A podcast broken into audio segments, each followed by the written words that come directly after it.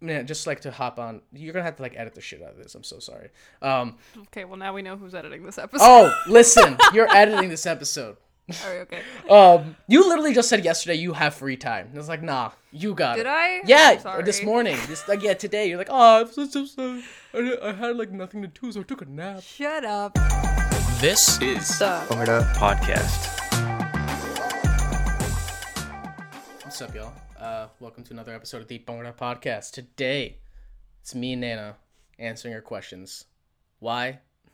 Because we're out of content. I mean, you- No, don't, don't tell people that. No. We're so good at our jobs. Don't worry. Yo, we're not. What are you talking about? Uh, You're bad publicity for us. Oh, I'm such trash. Anyways, All right, so we have got some questions. We the way that mailbags work is we put out a bat signal to see if people who listen to us have things that they want us to answer directly. Um, I guess disclaimer on this entire thing is we don't actually know anything. don't take me se- like don't don't take anything. Like, Their their opinions. Don't do it. Okay. Um, yeah, all the opinions that we have here are purely opinions. Do we know anything about anything? No, but we have a podcast. We're going to talk about things. All right. So, first question we've got from Radhika Gore, who asks Can guys dress as girls? Yes, I want to see it. I want to see it so bad. Listen, Yeah, I also say yes, hands down. Uh, Well, okay, the question is Can it happen? Yes. Do I think everyone will lose their shit?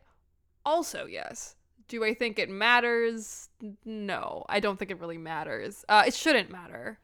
No, it matters. like- it matters. It just it shouldn't matter, but it matters.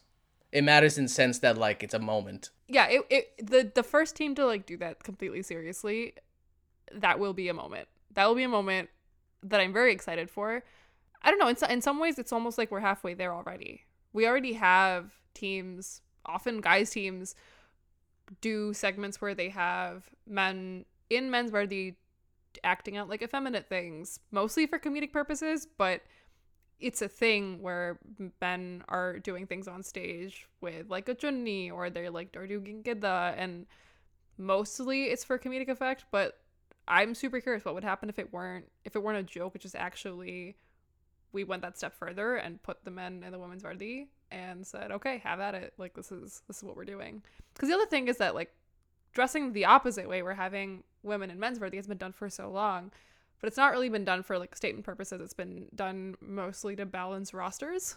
Yeah. Which is- I think if you started to do that for if that was the justification for having men and women's vardi, I think it's a fair argument. I think it's interesting because, like I said, everyone will lose their minds. But So it's it's very it's interesting because after that Gabe episode that I did and like reading literally all his fucking papers, um, you know, there is there is actually a lot of evidence, or maybe not a lot of evidence, but there is evidence. There are historical examples of men's gidda and other dance forms like sami. Sami is also traditionally a exclusively female dance, but we do do some sami in Bhangra.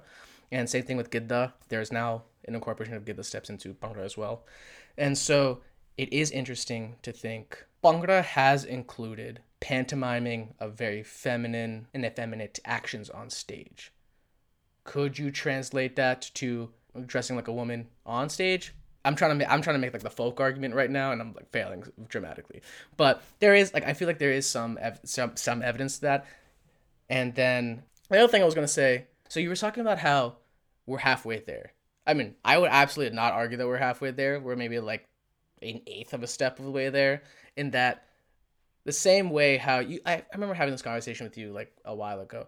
You were telling me this earlier when you were trying to explain how Monica dancing in a bug and not being a gimmick was a big reason why FCB, with FCB having a girl on an all guys team was a huge deal. In comparison to AG, where there was a girl dancing in a bug for a majority of the set, but then then bug taken off. Oh, whoa, girl, wow. yeah, FCB like normalized. Yes, They're- and so now, make a big so so now, like we're at the point where we're like one step behind the AEG moment, where So basically, you're saying like, like the next, the thing that would probably need to happen next for us to get to a point where guys could dress as girls and it wouldn't be a big deal would be for someone to dress a guy as a girl and have it be a moment in the set to incorporate it to draw attention to it almost. I think so. Yeah, no, that is that is what I'm saying. Isn't that like logistically very difficult though? Oh, it's it, I, I'm I'm saying if it's to follow the same path. Realistically, I don't think. But like, what's the point? Like, if There I is put- no point. if, if I if I put you in a chunni and was like, Umar is going to be our gimmick, we would not make it eight counts of the set before the gimmick was revealed because you have a beard and like you are really, really like no, let's make conventionally masculine lo- looking. Yo, Akash so Bansal, we got you. you, you. You don't you, you you haven't grown a beard in years. It's fine. We, got you. okay, but Um, hypothetically, okay, hypothetically, we have two options here. We have Akash or Umar. If I went with Umar, Yeah. it's it's a lot i think this is why it's an issue right it's because it's it's harder to disguise a guy as a girl Mm-hmm. Because of the way the word is especially so i don't know if we're even to get that option to like kind of soften the blow that's really that's really what a gimmick does right it's it softens the blow it's like we know we're doing this edgy thing but don't worry it's not serious No, honestly, like I like this. This realistically like will not happen. Like, I would love to see it. I want to see Uncle G lose his mind. I I want to see everybody lose their mind. But at the same time, we have to normalize. Like, it would have dudes just walking around in like a skirt just has to be normalized. Period. Like in like normal like I mean, gender, like as a performance, is a concept that more and more people are familiar with and accepting of. Um, I think the South Asian community is just a little late to the game as usual, but you're right. I think we could get there. Could I get there. would really, really love to see someone. It like basically wants to like express gender in like a different way than just being a guy and guys vardi or Listen, this is only gonna happen on? DDR now. You, you know what you have to do. I'm. Like, like right, a couple. Jordan, like- Jordan and I are switching vardi. That's what's happening. like let, let, let's let, let's be real. Like the only team that like could so make dumb. Sense. that's really silly to like put the put the burden on like the same team over and over again to keep breaking barriers. Like it's exhausting. Oh, yeah. So No, yeah. I think like maybe maybe like RVD is gonna be the one that's RVD, like, yo Prince, you got this. do it, Please. do it. All right. Next. So Radhika V Gore has asked a question: How do you do song selection? I don't do a lot of song selection. Honestly, my my biggest contribution to most mixes is beats. I listen to a lot of weird rap or like songs that just people don't really listen to because I like interesting beats, and so usually like my job, if anything, is to find those very like weird people that beats that people haven't used, quotables, and things like that. And so I will, for the most part, be looking for vibes. And whenever, okay, so whenever FCB is trying to make a set or make a segment, I'm thinking about the ups and downs throughout the set. And so let's say beginning, we want to do a hype ass beginning. Shika segment, super hype. And then, okay, let, we're now thinking about like we're climbing, we're climbing. Okay, we just had like a peak moment in the set. Now we need to slow things down a little bit in order to make the next peak of the set hit harder. And so then I will also then be looking, okay, we need something a little bit more chill, we need something to vi- like a little bit more vibey, things like that. And so that's how I go about it. I usually I'm thinking about vibes that I'm trying to portray within a segment, and then I look for songs based off of that. Yeah, and I know we've talked about this before, and like you don't necessarily listen to like a lot of Punjabi music or know that much when it comes to picking the actual songs that make up the set. You're better at picking the vibe, but I would argue that the vibe is actually should really be the guiding principle of song selection. Um, I've done song selection both as a captain um, and then as a mixer as well, and for me personally, that that is the guiding principle. Is what do I want the segment to feel like? If you're a captain, I think the best thing you can do is get an idea ahead of time of what you want your segment to look and feel like. So just because you're doing a Fumania does not mean that you should just tell your mixer, hey, pick a Fumania. What does your Fumania do in your set? Is it a hype moment? Is it a chill moment? Even without knowing what the song sounds like, I think it's beneficial to kind of have some idea ahead of time of what you're going for because it'll really help your mixer pick a song if you're reliant on them. Um, it'll really help your mixer get an idea of what kind of soundscape they should really be painting for you. I also really have a strong preference for things that I haven't heard a million times um, as a mixer, but then also just as a listener of other mixers. Got one last time to hear y'all. Yo, if I hear that again, I mean, listen, there's a limited number. That's a separate issue. Some of the, some of the reasons that I'm a lot- ill. um, uh, I'm just ruining yeah your so time some of the now. reason the some of the reason that like those keep happening actually is i think because of, those are those are some vocals that are easily available as just the vocals Yeah. without the rap instrumentals behind them it is very hard to get isolated rap vocals You're right. um so mixers send each other files and packs of stuff and that's definitely what's in all of them um but they are hype so i give i personally give people free passes on that. But it's like so one thing i've noticed a lot the last uh, couple years especially is that a punjabi song will come out it'll be really good and so everyone will want to use it. So everyone will use it and then they'll go to their fall comps and they'll hear everyone else using the song and they'll say oh we should probably change this. What else just came out that's really good? So switch to that song, but everyone else the same idea. So then for the next seven months, that is the song that everyone used. And this kind of just keeps happening. I, why this is happening is a separate issue, but I would say that if you really want your team to be unique, it's not just about having unique moves, it's about the whole presentation of what you do on stage feeling unique. And to me, audio is a huge component of that. So I guess if I had to distill this down to a couple different things, I would say for song selection, make sure you're picking make sure you're picking songs that have underlying beats that match or can be made to match the dhol beats required for the segment you're doing. So if you're doing uh, dhamaal segment, making sure that the songs you're picking have underlying beats that can be either be made into dhamaal by your mixer comfortably or already have that in there. Also, try to pick things that are matching the vibe of your set more than like particular song. Don't get too attached to particular songs. Be more invested in the overall impression that the song is making and on the audience but then also on your dancers. You want to be excited about it. Um, and try to pick songs that make you sound different. That may not just be the song itself, that may be the underlying beat, that may be the mixer that you're working with has a really unique sound, but uh, even if you look different from everyone else, if you sound the same as everyone else, you're kind of doing yourself a disservice. That being said, you can't go wrong with the classic song. So 100%. yeah, yeah, like you find find the like folkiest, oldest recording of whatever song you're thinking of that like everybody knows the lyrics to, gets the crowd bumping.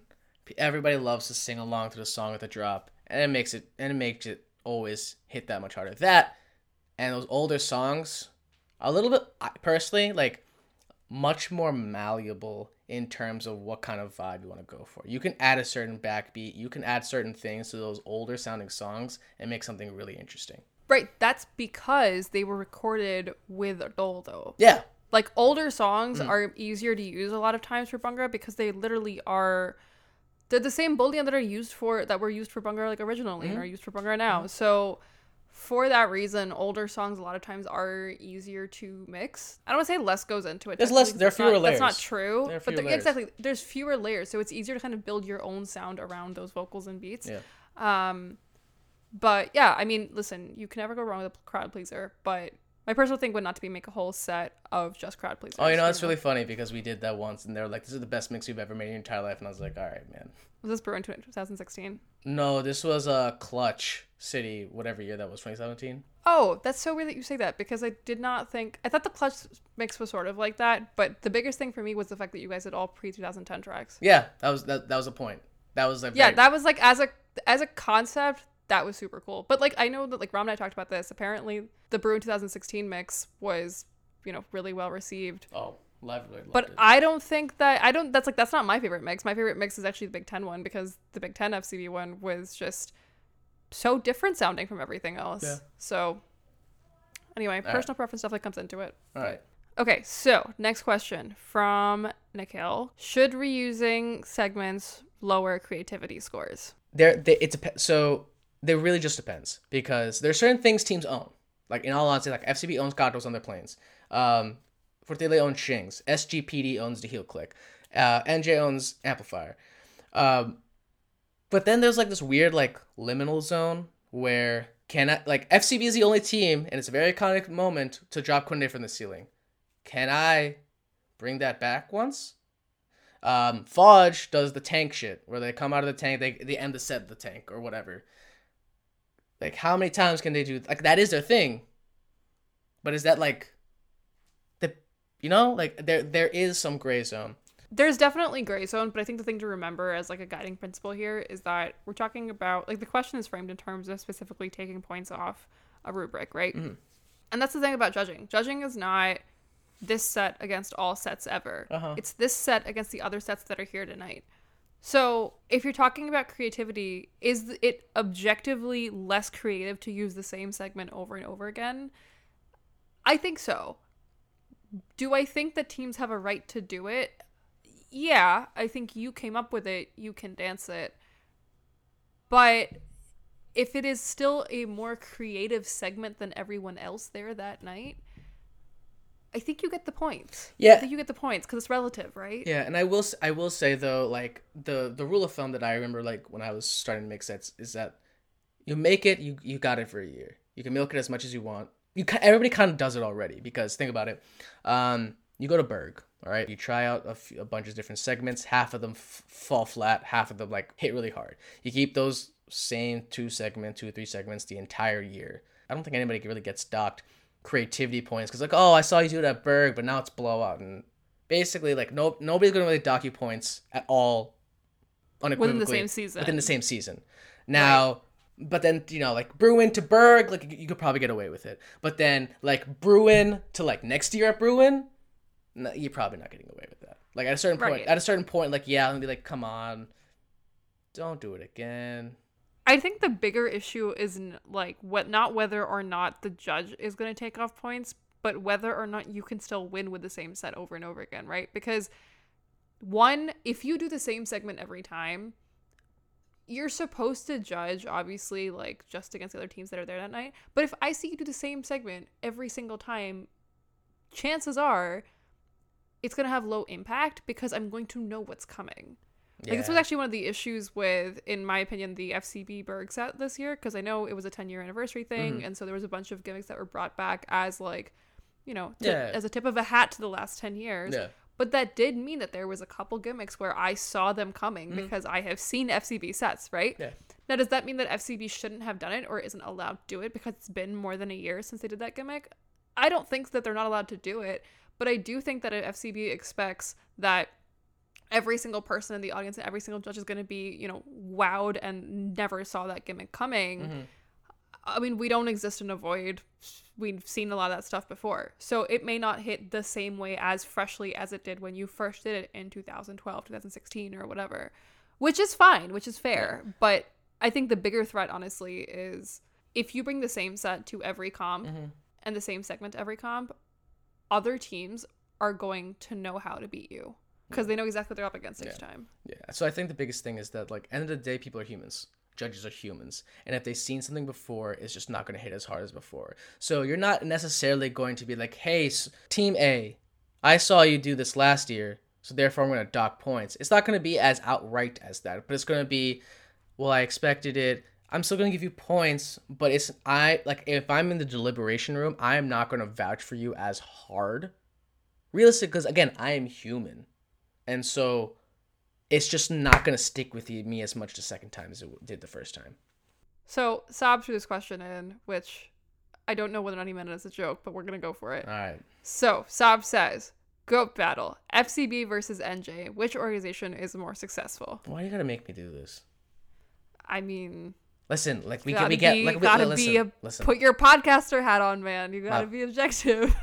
podcast hat obviously is fucking NJ. Like they, they like they're first place in first places. We're first place in second places. Okay, like, like all right. Um, there's that. Putting my FCB hat back on. Um, yo, listen, we're like we're like we're second place. Like, name another team that has like as relevant for as long. Uh yeah, I Nah, but I mean, like, think about it. Like, uh, DRP gets like, like, yeah, sure, we get beat a lot, but we get second. But like, it's just like we okay. get So, second. so okay, so so so NJ is first and first places. FCB is first and second places, and DRP is first and third. yes, they are. Yes, it is. Yeah. Yo, we're friends with DRP. It's fine. Okay, DRP, we love you. I personally know and love many members of DRP, but Umar's talking stats tonight, so. All right. Um, That's a soundbite. Um, next one. Let me ask. Let's, let me ask you next one. All right. Amun Bansal has asked, should we put K-pop in part of team mixes? yes. Oh, 100% yes. We absolutely should. I am always I don't want to hear the same Punjabi song mixed with the same hip hop song 50 times. And I don't want to keep hearing mixes that all sound the same as each other, which I mean, we can get into why this is happening, but like so before I was even mixing, most of the people who I've spoken to, there really weren't that many people who knew a lot about actual music production. It really was just using a lot of the canned loops that are out there and doing just splicing, cutting, throwing some very rudimentary um, post processing stuff on there, and like that was the mix. But there are mixes from like 2011 that bang. And tapes. so many, so many. I mean, classics is like an anomaly in the sense that like I think has always had really good Classic is production. an actual produ- like actual person. Right. But the thing is that like I think if you look through the mixers that honestly have gotten the most have had the most consistent success and the most loyal following the last few years, mm-hmm. they're mixers where when you listen to their work, you can tell what kind of music they listen to and what kind of music they like. Mm-hmm. And I think that's huge because everyone likes something a little bit different. Everyone has slightly different music tastes. And so if you're using that to inform your mixing, it shows. And then you're making mixes that sound different from everyone else's. It is Like- why I love Momo. I love that jazzy shit. yeah, Mohit has a background in jazz, and so like he has a lot of times mixes that are chiller and more melodic, and like we've talked about this with him before on the live cast, but I mean, you can tell that that's in there. You may not be able to say, "Oh, Mohit listens to jazz," but once you know that Mohit listens to jazz and plays jazz, you understand where his mixes are coming from a lot better. And Thig's another one. Like you listen to Thig, you listen to G Sing, both of them. There is clearly a strong old school hip hop influence. Honestly, even the FC Beats ones for a long time. You can I know from listening to FC Beats that Ram listens to a lot of trap, electronic music, and like 2000s hip hop and rap. Yeah. and that's like what you see in the mixes. So you can spot them coming from a mile away and it also just gives them such like a unique sound. If you listen to k-pop and you're a mixer put it in the mix because no one else is doing that stuff. No one else is listening to that. No one else is expecting it.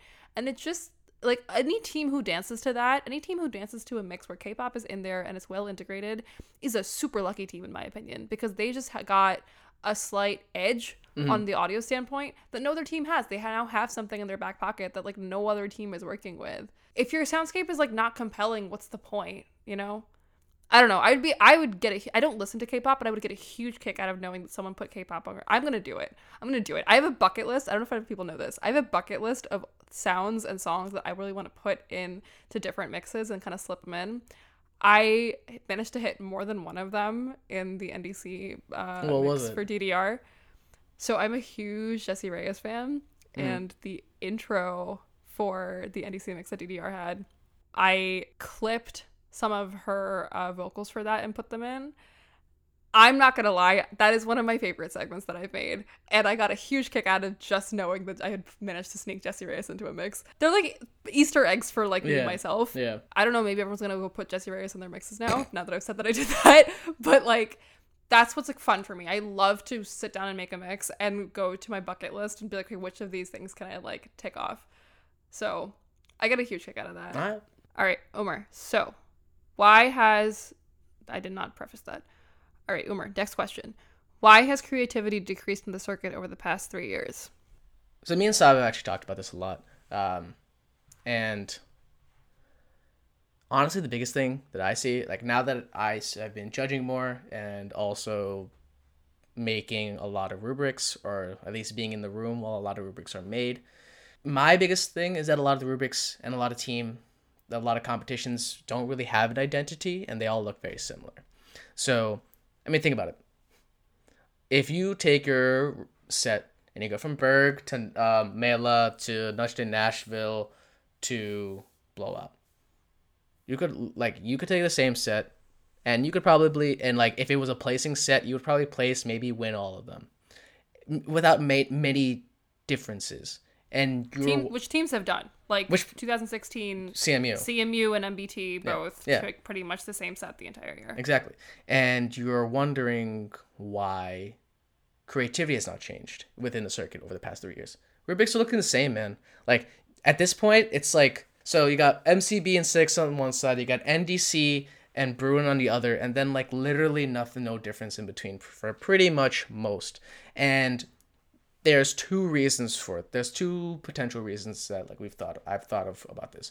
One is that now as rubrics are becoming on going under more scrutiny by the circuit at large, a lot of people and I'm guilty of this too because at a certain point like you kind of just have to agree with what the comp director says, but a lot of comps don't want to shake the boat with their rubrics and so they'll look at another rubric say like hey i like this wording i like this wording i like this wording and just like put it together and it looks very similar um, to another competition.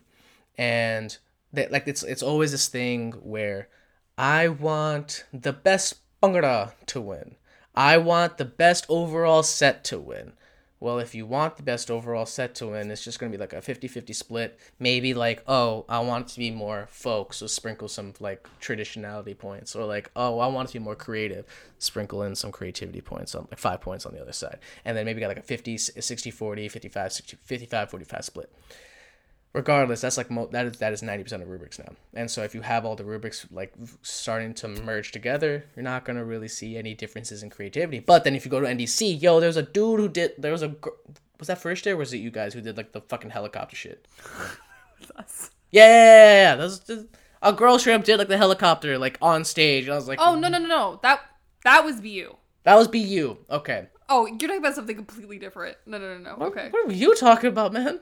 I'm talking about where DDR spun on stage as fast as possible for like 16 counts. You're right. Uh, but that's what I'm saying. Like that, like NDC is now a really fun comp to watch because there's difference. And why does the difference happen? It's because the rubric allows for that. Um, like it rewards it. Yeah, there's no real incentive structure to be different because a lot of times when you are different and you throw risks at the wall, like sometimes they won't stick and you just knocked yourself out of placing. But a lot of these comps that like specifically say we want risky sets, we want you to take, we want you to do creative and interesting things, and we we, we will reward you for being creative. Those are comps that you get really wacky stuff. Like Bruin, you'll get some wacky stuff because there's a there's points for production. At the same time, like just because you don't need to like literally just add creativity points and to do that, like six and MCB, even though they're like focus like focus hell, you will get some creative things there too because you will introduce and incorporate different folk steps, folk moves, folk beats, and folk set like just folk elements that you normally wouldn't incorporate into most sets, but that is rewarded. And so that's what I was gonna say. I feel like this for the same reason that NDC's explicit encouragement of risk yields to more creative sets. I kind of feel like Six and Motor City also do that, but in a different way, right? Because now you're working within the parameters of traditionality. So you already know roughly what most of the sets are going to look like that night, or at least what framework and patterns they're going to follow. But you still need to win, right? So there's this additional burden of what can I do as a traditional folk team to still distinguish myself as better than everyone else. So it's like it's it's a different puzzle, so it yields different results like like, like theoretically a competition could like really value formations. You're gonna see some crazy stuff. You could like crazy formations um, uh, more so than you would at a normal competition. That could be super interesting. Or maybe they really value formational cleanliness and you will see like the straightest lines you'll ever see in your entire life. But what i'm saying is like yeah like comps need to have different identities so is that what you think? Is that what you think is like that's the solution? That is that is the biggest thing. Like, dude, like that, like NDC li- literally is the example. NDC went from like a whatever comp to like, oh shit, we have to like change our set for NDC if you want to go. And now bigger teams and more competitive teams come to that, come to that with awesome ideas. It's almost it's almost as if like ch- changing the framework behind you behind your competition really allows innovation and other Don't things. Don't do it. Yeah, yeah, hey. So eat bhangra. No. The application. No, eat Next not question. eat bhangra applications come out October 10th. October 10th and deadline is October 24th, 31st, 24th. I forget. All right. Okay. Well, good job. Yes. Um, you got your plug in. Yeah. Are you happy? Yes. yes. um. So, you know, will the circuit be the same after COVID? I oh, I don't know if I'm the right person to answer this. I am a little bit of I want to say pessimist, but I'm a realist, and I've been having some conversations with some people about this. Um, obviously, things may change, but I wonder what will change. I wonder what the addition of something will change it. I you shut up, okay? We're not talking about e-bugger anymore. All right, fine. Um, so I think like it's it's really hard to say, but I am I will just say that I am worried about it staying the same and Well, like that? recovering. If you break this down Mm-hmm. into what are the components that make the circuit Mm-hmm. as we know it, right? So one of those is comps and logistically it's going to be a really long time i think before we can have comps because i mean i think when the question says are, is the circuit going to be the same we're talking about like 2018 to 19 for those comps to come back that we all like are know and are familiar with you're talking about being able to safely get large amounts of people from across the continent to one place.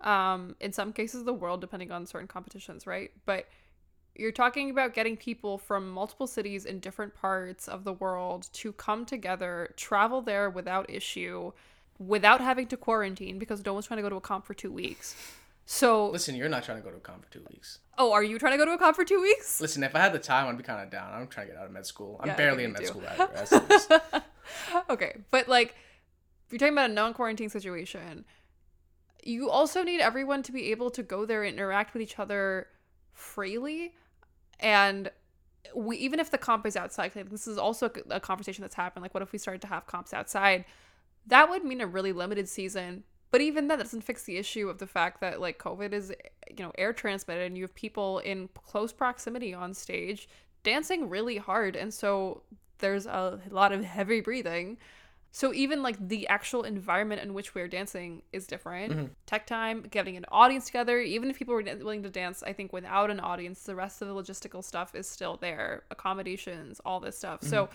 because comps are so travel focused, I think that in-person comps is going to be a really long time before people are comfortable getting together and traveling for these comps and going through that weekend without worrying about their health. So that's that's the comp side of things, right? The other side of it is teams, and I think we're already seeing this. Uh, a lot of teams are not able to actually get together and practice. So I worry, depending on how long these kinds of restrictions are in place, how long it will take for, um, how long it will be before teams are able to kind of get back and practice. Mm-hmm. This isn't a problem, of course, if you're talking about independent teams, because a lot of those dancers are around, but a significant portion of the circuit is made up of collegiate dancers, and for a lot of us, that's where we like got our start when we were in college. Mm-hmm. And that is actually what I'm really worried about. It's the collegiate side of things. If you think about it, like you have freshmen that are coming in now. Mm-hmm. If it is two years before they're able to dance in person and go to a comp, mm-hmm. the people that would have been able to teach them, like their seniors, mm-hmm. will be long gone. So if they weren't necessarily able to get together and practice in person, mm-hmm. because a lot of teams are taking the season off, Yeah. in two years, where are they going to be And that- as dancers? That's honestly the biggest thing where I'm worried about. And like I know I've been like goof I goof off a lot, but like in all in all honesty, I think we're going. Unfortunately, we are going to see a dearth of competitions the following year because there's going to be a a season of competitions that didn't actually happen, and so therefore those co-directors don't actually know what they're doing. And so, therefore, they're going to teach. Uh, it's like the blind leading the blind. Like, ah, I don't know what I'm doing. so Hundred percent. and so same thing with same thing with dancing. And I think that there's going to be there's definitely going to be a decline in the quality and quantity of collegiate teams because a lot of them will die. Same thing with comps. They're going to be few, there are just going to be fewer in-person comps solely because they don't have the funds from the previous year to build off of. They don't have the experience from the previous year to build off of. And without the without the personnel to run these competitions, they're just not going to happen. Same thing with teams. Comps arguably more so because I think teams we seem to have a pretty even distribution of independent versus collegiate teams, but Comps especially. Comps for the most part are run by collegiate organizations in some capacity. I think the big thing that's going to happen, and I'm spitballing at this point. I think we're. I think it's honestly it might make room for the rise of a lot of these stateside academies, uh, DFA, CIA, uh, Dream Dance Studios, VSB, DCMPA. I think these academies are now going to be now going to have more room to send their budget or, their, or send their younger kids. I mean, listen, I, I, I get it, but Eat Bhangra, dude, like one of the teams was a bunch of like fifty like young kids. Like there are sh- younger teams that exist that maybe just don't go to competitions because either they apply they don't get in, or there just isn't enough room for them. But now there might be, and you might see a proliferation of these academies take place. I think you're right because I think that's where the community aspect is going to shift to, right? Mm-hmm. Right now, for a lot of people, the community aspect of Bhangra starts in college. And so when you take that away, academies totally become the you know keepers of the, those traditions and that com- sense of community. And mm. so i think it's a really cool opportunity for academies. I i do worry about the longevity of the circuit. If there's a drain on collegiate dancers yeah, for sure. there's that's also a there's, drain eventually on independent teams as well. There, there's going to be a recession. There's going to be a Bhangra circuit recession but i do think that it would be it's not impossible right for everyone to come back because sure because like you two i don't know like when we were i mean you and i both started dancing the same year 2014 mm-hmm. like we were able to learn not just from the dancers around us but arguably as much if not more sometimes from like the videos that were available to us that other people were pointing out to us and so if i a dancer that starts now has you know that many more years of videos to look at. So i think there's definitely a lot of resources out there um, and hopefully the communities that you know we've been building either through like this podcast or through BTF um hopefully those also continue to be resources for people coming yeah. out of this. Absolutely. Whenever uh, that may be. God knows. Okay all right last question yeah. that we've got for today yeah why is it that you are always posting in BTF and why are you involved in every single thing that there is to do with Bhangra right now? I mean, nobody else is doing anything. Listen, I don't I like listen. I don't like actually know anything. Like it may appear that way because I do a lot of things surface level. I don't like I don't particularly consider myself the nastiest dancer or the most creative choreographer or anything like that. I just happen to be some dude who went to University of Pittsburgh, happened to jo- happened to join a team under Sid Bundit. Sid Bundit taught me everything he knows, and then I just kind of built off of that and then I also just like doing things and being busy.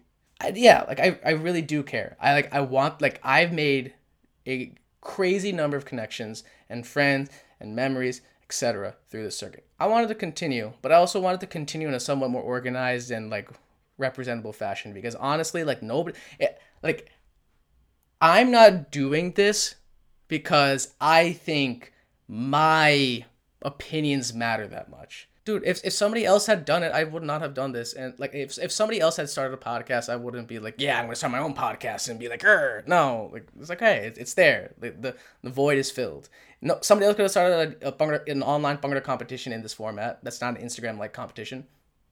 Nobody did so i did it. I think it's a conversation that we all keep circling back to as dancers which is why is btf dead? Why is the circuit dead? Like these are conversations we keep having. It clearly we're all bugged by it, but I think that I mean this is something that's actually on a personal note has changed for me over the last couple years where I think my perception of my role in the circuit has also shifted.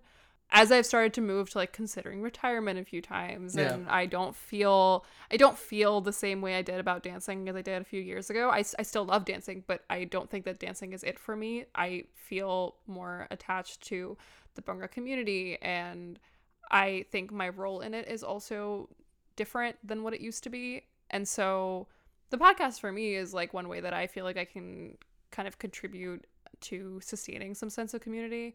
But I don't know. I think that like what it would what it would take for us to stop worrying about the circuit you know dying or whether or not we're going to come back after covid or um whether BTF is going to continue to be a resource for people. I think if we want to stop worrying about that, then more people, myself included, need to think seriously about what our role is in that community and what we're doing to make sure it, you know, stays alive. Stop complaining and do something, dogs.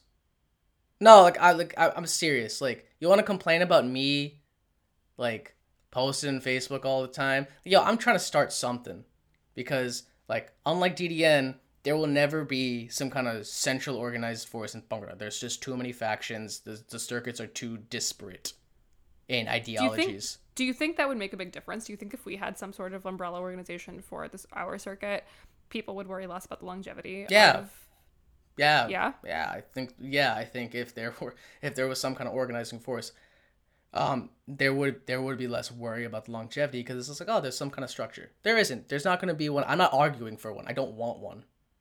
And for the bunk, for the Bhangra circuit specifically, I really like the variety that this has, and I dislike vehemently TDN's like control over everything. But it does then put the onus more on individual people to like sustain everything. Mm-hmm. Yeah, You know. and so some like people need to step up and do something about it. You, you're, you are you tired of like the lack of conversations happening around the circuit? Start a podcast. Start a conversation. Something. If you if you're tired of like oh my god there's not enough competitions in my area or like oh the rubrics are at these competitions suck okay start a comp do something dude listen like yeah you might see my face around a lot you might see sid face sid's face around a lot. Ram's more so lately. Sobs as you, you're going to see a lot. Nanas you're seeing a lot. We also didn't get to where we are. We're like nowhere. We're just like like we're, we're not special like okay? We just hit up a few people and said yo this would be really cool wouldn't it? All right let's figure it out. Let's do it. Let's talk to some people. And even before that, even before we had ideas about what may or may not be cool, when we truly didn't know anything, we hit up people to be like, "Hey, will you help me with this?" Which is like very scary sometimes. I know this. I've done it before and but like in both of our cases, we definitely were reliant on people kind of stepping in and mm-hmm. seeing potential in us and you know helping us out which is definitely something that like we as older dancers can do but also asking for help was something that i i think dancing taught me how to do way more effectively than i did before Yeah. Listen, like asking for help is super important. And also, I want to help other people. There's a reason we started the pod. One of the big, big reasons we started the podcast was because, well, BTF is dying. Conversations aren't really happening. Here's a more accessible way to get information to people. Eat. It started because, well, shit, if there's no competitions for an entire year, there's going to be a recession, so let's make sure there's something to do. I want to be, like, I want the circuit to survive. I want the circuit to thrive. And we also just, we also want to pass down that knowledge so that I don't know, three, four years from now, when I'm probably doing less of this stuff, somebody else can be popping into Facebook and saying, "Sup, y'all? We have to do." Sup, y'all? Yeah, On this episode yeah, of Spark Podcast, exactly, exactly. applications are out soon for this competition. Yes. but yeah, like listen, listen. If you if you're somebody who wants to do who's who wants to do more on the circuit, just reach out to us. Reach out to anybody and just start shit. Talk to other people, figure out a plan, make it happen. Yeah, this whole circuit is built on the backs of people who made that same move at some point or other. Yeah. Thank you for listening to another episode of the Bhangra Podcast. Be sure to follow us on Apple Podcasts, Spotify, or wherever you listen to podcasts. Please help us out by rating and reviewing us on Apple Podcasts and Podchaser, as that really helps others find the podcast. Also, don't forget to follow us on Instagram, Twitter, Facebook, YouTube, all of them at the Bhangra Pod.